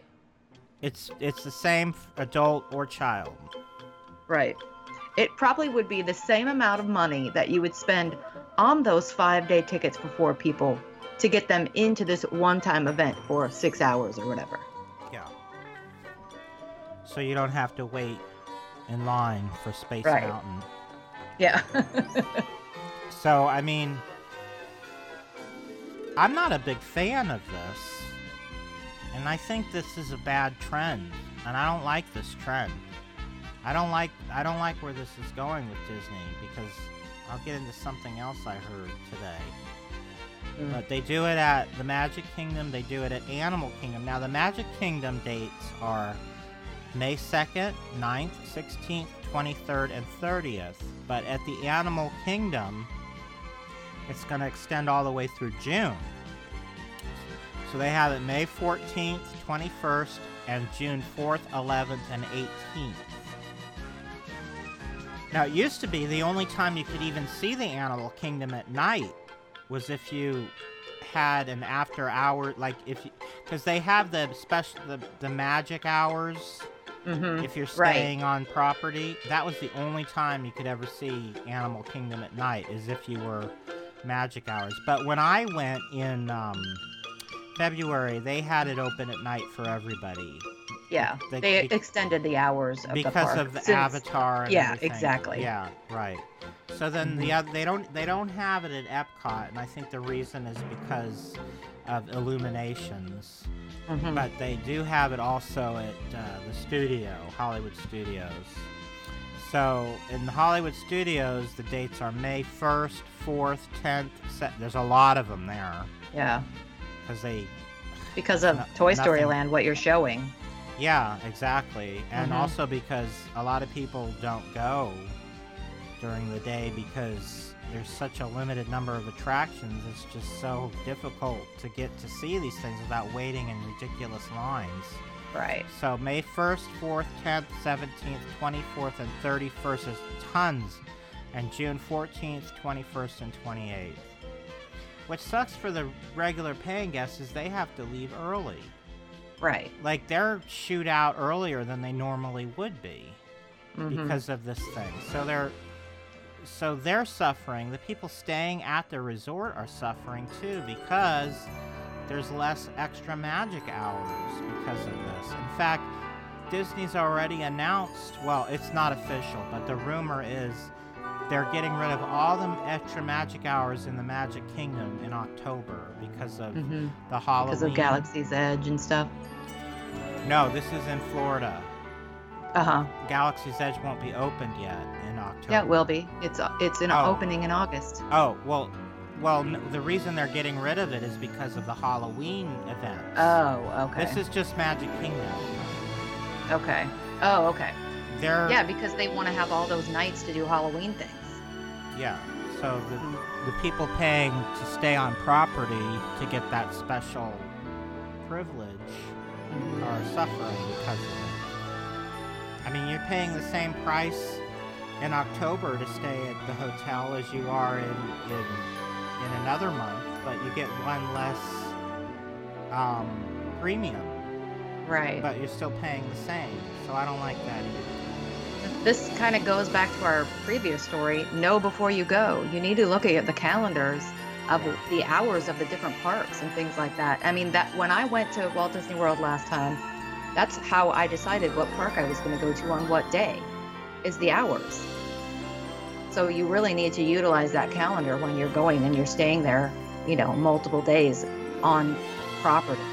So what I like about how they do it in California is they charge about the same Mm-hmm. for their after hours events, but they're very spread out and they give you your money's worth. Like they give you all of this extra stuff. Right. That they like in Florida, you just it's the same park that you'd see if you went during the day. There's just less people. That's Right. what you're paying for. In California, they did a 90s night. They mm. did a lovers night. What else have Yeah, they done? Valentine's Day. They did. I mean, they did that, you know, throwback throwback, night. 1950s. They're gonna do a Marvel, like, and they do like all sorts of special live entertainment, special food, and special music and all Yep. sorts of stuff. Tons and of meet and greet with characters Yeah. that you don't normally see. and they have like Yeah. and not just the meet and greets they have like the the special like cardboard things you can stand behind to take yeah, pictures. photo opportunities. yeah, all that stuff they're not A lot of really times those even give you photo pass with that. yeah and they're not doing that in florida but there are some exceptions we're going to go over that there are some special events but you have to pay even more for these. So anyway on may 1st they're going to have a special 30th anniversary night at hollywood studios which opened may 1st 1989 so it's the actual day of the anniversary well night of the anniversary. And so i guess they're going to have additional character meet and greets and special beverages and i they're not saying anything about fireworks or anything i hope that would be included I would think they should do some sort of special show. they used to have a really fantastic fireworks show called Sorcery in the Sky. I don't know if they can still do it though, because of back then they didn't have stuff happening behind the Chinese theater like they do now. They got all that Mm. Star Wars stuff happening. I don't know if they can even do fireworks now. Hmm. I mean, it would be nice if they could do some like old show that you know, like a throwback kind of a thing to you know the beginning of the the park and Yeah. stuff like that. So they're also going to have on May the 4th a Star Wars night at the Hollywood studio. Um, and I, they do have a, a fireworks display for Star Wars too, and who knows if they're going to do that either. hmm But uh, again, you get extras for this one because you're paying extra. You get Yeah. well, they encourage you to dress up and um, in, in Star Wars costumes, and then they have extra, in you know, character meet and greets with Chewbacca, Darth Vader, Kylo Ren, Rey, Captain Phasma. I mean, all the characters, the stormtroopers, Ewoks. the Ewoks, and the Jawas. Mm. So they're all gonna be there that night. So then they're they're gonna have um, a special one at the Kingdom, which is gonna be a recurring event. They're gonna have over several nights called Villains After Hours. And this one, I don't know if I'm that excited about, to be quite honest. Uh, When you first hear it, you're like, oh, wow, villains. We love the villains. And this is going to last from uh, June through August on selected nights. I'll give you the specific nights. They're all mostly Thursdays. June 6th, June 13th, June 20th, June 27th, July 1st, which is the only Monday, because I'm assuming July 4th is a Thursday. They don't want to Yeah, have it think it night. They're gonna have No, they other- don't. yeah. So then the rest are also Thursday. The 11th, July 11th, July 18th, July 25th, August 1st, and August 8th. So, what is this? They're gonna have a special villains. It's gonna be like the regular after hours, where a limited number of guests, and then you know you have access to attractions and not have to stand in line. But in addition, you're also gonna get a stage show with Meg and Pain and Panic from Hercules, and I guess they're going to introduce the villains. It's kind of their general villain show that they do in front of the castle. You know, they do during mm-hmm. Halloween, where Right. they kind of introduce all the villains and they come out and sing and, you know, say mean things to you. And then um, another thing they're going to do is the dragon that is in the uh, daytime parade. They're going to bring her out at night and kind of just bring her all around the park, breathing fire throughout the night. Yeah. and I guess you'd be able to get close to it and take pictures and stuff. I'm sure it's like a different way of viewing it, being it at night, because Yeah. they don't you don't normally see it at night. Yeah, and they're also gonna have um like I don't know exactly what they're gonna do, but they're saying they're gonna do something to some of the attractions to make them be more villainous. Yeah. I don't. They they did not give out any details. They they can't do the the Space Mountain thing in Florida that they do in California because it's not set up for that. In California, mm-hmm. basically, if they want to turn it into the Ghost Galaxy, they just basically have to flip a switch. But Right. They don't have it set up in Florida, so I don't know exactly what they're gonna do. They're gonna have special food and beverage and merchandise. But this is the thing that makes me like say it's not worth it. Why would I want to pay for this? It's they and and Disney thought they'd be cute about it. They say one. This is their wording. One notorious item to note. So basically, they're not going to have any meet and greets. The only time you'll get to see the villains is during the stage show. They're not going to have any walk-arounds or meet and greets or any villains at all. So that's stupid. Right. Why would you want to pay all that money and not? That would be the reason I would want to go. That would be one of the mm-hmm. main reasons I would want to go to this. Otherwise, I would just go to one of their other after hours nights and pay like $30 less, Right. you know? And just to get on the rides. Yeah. Because otherwise, to me, this is just to get on the rides. I could care less about Spot the Dragon. Uh, meaning, like, see the dragon. Mhm. Because they're calling it Spot Maleficent the Dragon. It sounds like I just named, like, because Spot was the name of the dragon on the Right. Munsters. right. anyway, not a fan.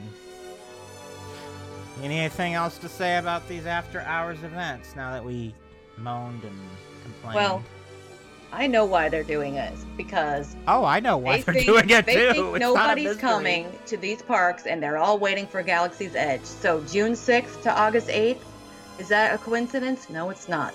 It's they're trying to get people money. to come to the parks. Yep. Yeah.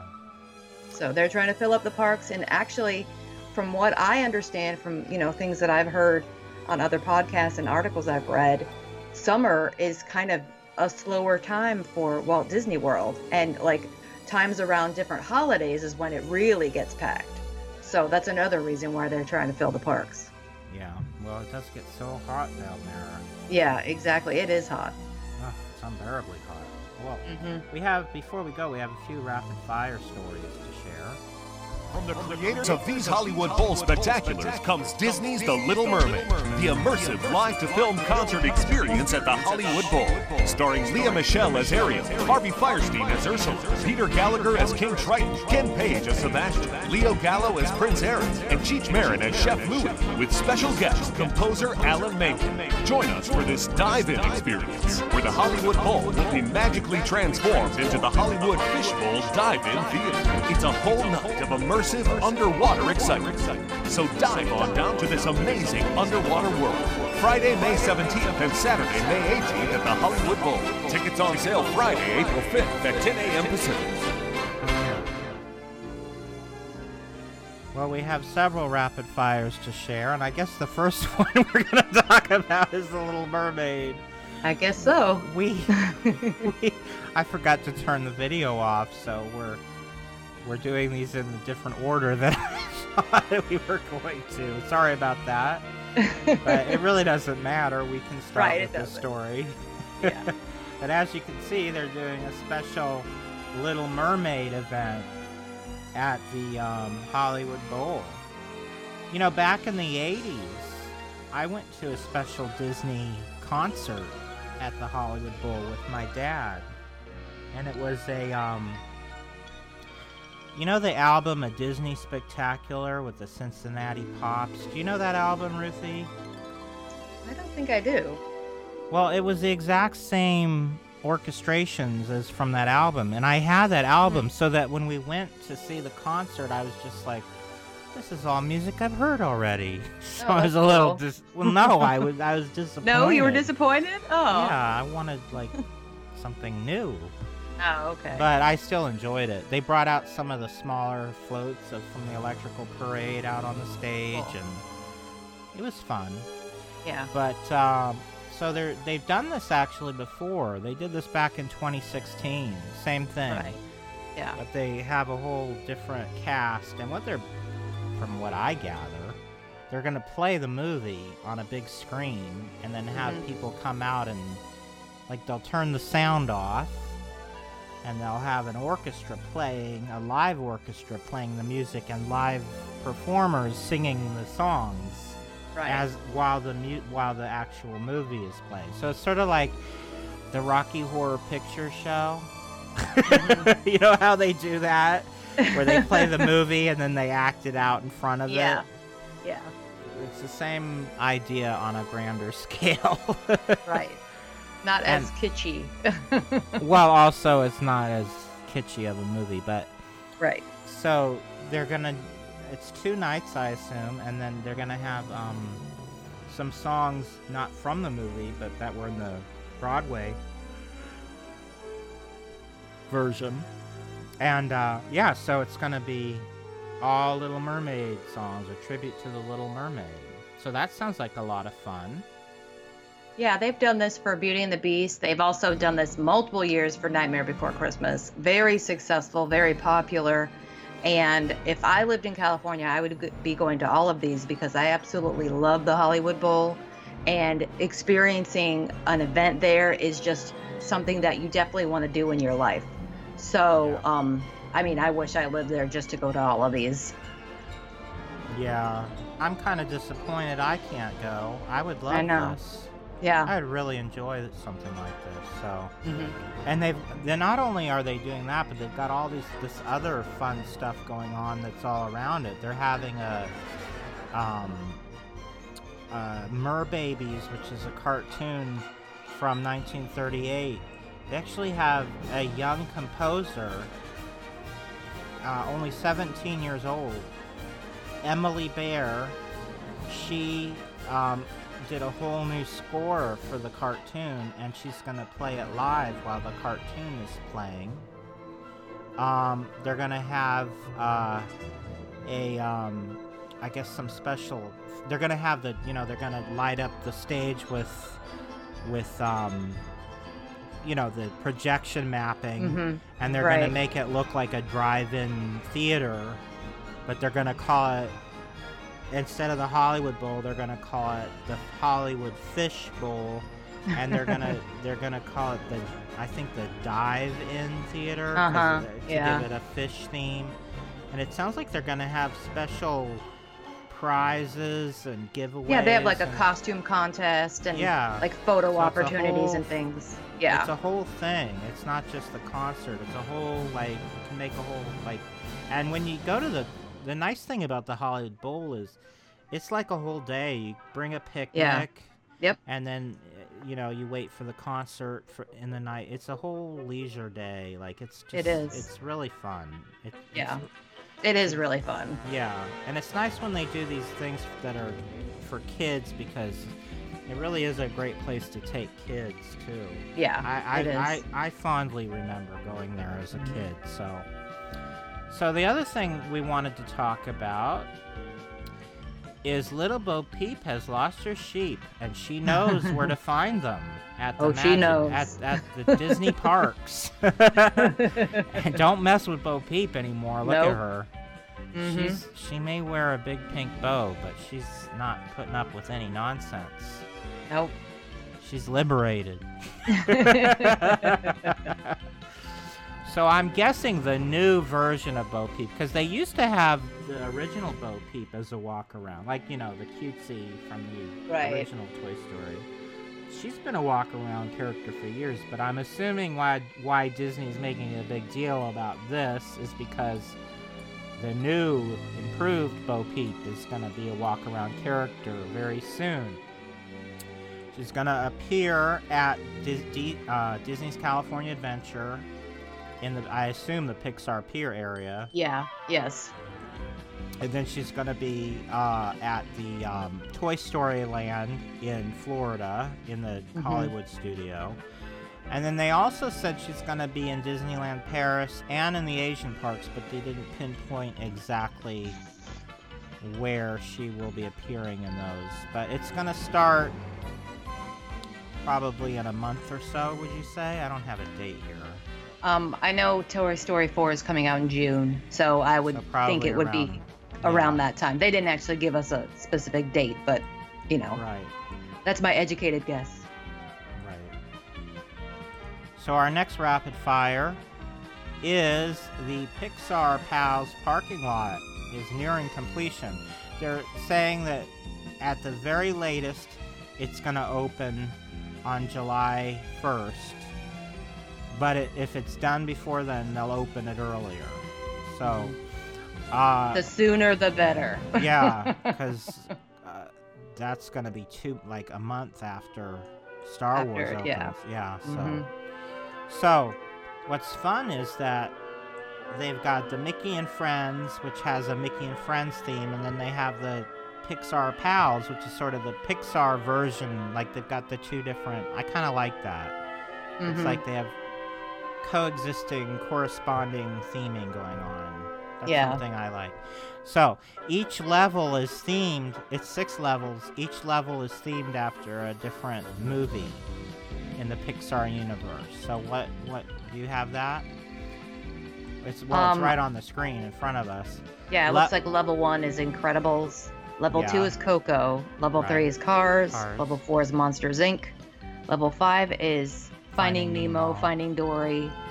And, And- level six is like what, Inside Out? Inside Out. Yeah. Right. hmm Where's your car? Oh, my car's in it. In Inside Out. It's Inside What? Out, yeah. what? yeah. So, um, this is going to open very soon. So we thought we'd bring it up. Is there anything I'm missing about this? Um, they are going to have like some new technology to this. oh, that's uh, right.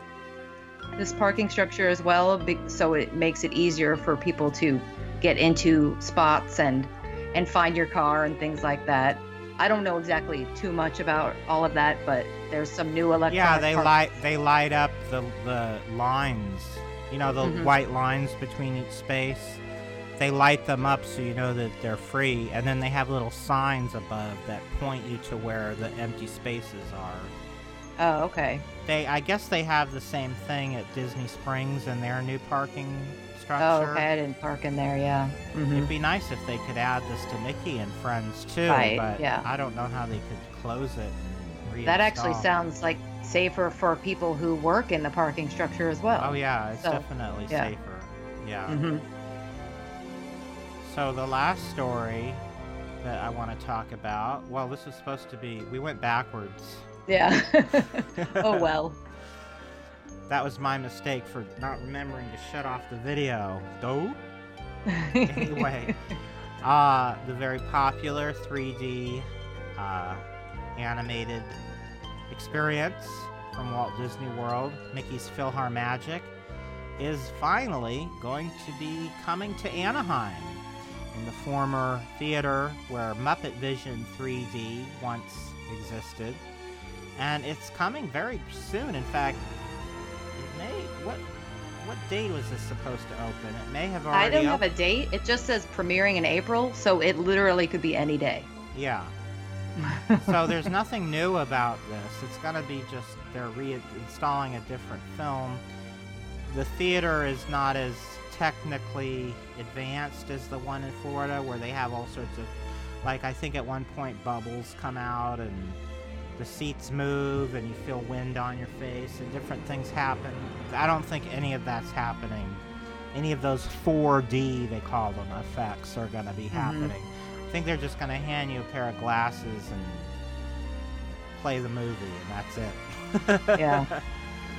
But uh, people have been wondering why they haven't brought this to California for years now, and then all of a sudden Disney just decided to do it out of the blue, and they're saying it's part of the Disney, the Mickey Mouse celebration. The thing is, this cartoon has so little to do with Mickey Mouse. Really, the star is Donald Duck. It's Donald, yeah. Even though they call it Mickey's Fill Our PhilharMagic, it's really Donald steals the show in this one. But anyway, I'm sad to see the Muppets go, though. Now, the Muppets have been gone from California Adventure yeah, for a while. I think this kind, of, I, you know, I feel like this puts the final nail in the coffin. Yeah. Because now they're basically, because before it was never an official a- attraction. It was just Mhm. where they would show other Yeah, movie things. previews and stuff. Yeah. But this is like this is turning it into an official attraction, so I'm a little sad about it, to be quite Yeah. honest. yeah, but- because now the Muppets aren't in any of the either of those parks at all. But I mean, I'm not angry about what's replacing it. I did Right. enjoy this when we went to Florida, so uh, anyway, that's our news for today. So Ruthie, did you have fun? Yes. Did you enjoy my mistakes? You're keeping me on my toes. Ruthie was like, the movie started playing, and you're like, oh, should she started to say something, and I went shh, because yeah. I, I, she didn't know you could still hear us, so Because You usually during the videos you can't. So. yeah. So I was like, shh. I wasn't trying to be mean to Ruthie. I was just Mhm. like, don't interrupt the movie as long as it's playing. We're gonna let it play. So, yeah. So if, if you heard that, that's what happened. yeah. And if you heard me being nasty, because I hate being shushed. Oh, That is no, one of my I- biggest pet peeves. So Yeah. I felt I feel bad that I did that, especially for everyone in the world to hear it. So no, it's fine. Anyway, I didn't realize so. Ruthie, where can everybody find Jiminy Crickets on the web? You can find all of our past shows, including audio versions of Dateline Jiminy Crickets, on our website, jcricketpodcast.blogspot.com. You can also listen to us on iTunes under the name Jiminy Crickets. That's with an exclamation point, and be sure to leave us a five star review. On our YouTube channel, we share updates to the Disney Chris website, including the Disneyland Magical Audio Tour, as well as past episodes of the Jiminy Crickets podcast and Dateline Jiminy Crickets. You can find our channel if you search for DisneyChris.com, and remember, .com is spelled out D-O-T-C-O-M. You can also join in the conversation over on our Facebook page, Jiminy Crickets Podcast, where you can not only interact with Chris and me and all the fellow Cricketeers, but you can also stay up to date with all the latest details of our many worldwide web endeavors. If you would like to contact the show with any comments or questions, our email address is DisneyChris, D-O-T-C-O-M, at gmail.com. We would love to hear from you. All right. And if you would like to find us on Twitter, I'm at DisneyChris73. And on Facebook, you can find Ruthie and I. I am Chris Lyndon, L Y N D O N, as in Lyndon Johnson. And Ruthie Brown is B R O N, as in Charlie Brown. You forgot And- the W. Oh, Charlie Braun. and my website is disneychris.com, where you'll find the Disneyland Magical Audio Tour with over 1,650 audio tracks from Disneyland, including a brand new chapter I'm working on for Star Wars Land, which will be opening at the same time as the real Galaxy's Edge on May 31st. So look for a brand new chapter on my website. And if you'd like to support us on Patreon, you can go to patreon.com slash disneychris. And if you would like to donate to us as a one-time only donation, you can find other donation options at di- disneychris.com slash donate.html. Help us keep the magic going. And I'd also like to mention a special partnership we now have with a group called The Roarbots, a celebration of geek culture.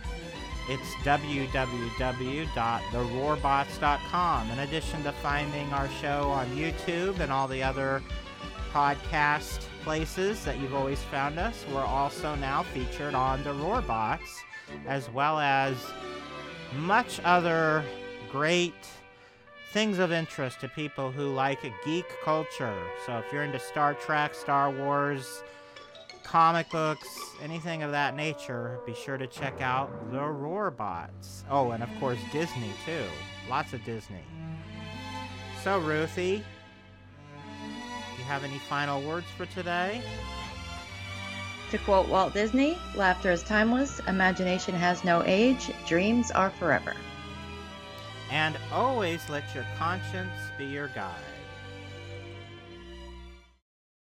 Now it's time to say goodbye to all our company. M-I-C. Real soon. K-E-Y. Why? Because we like you. M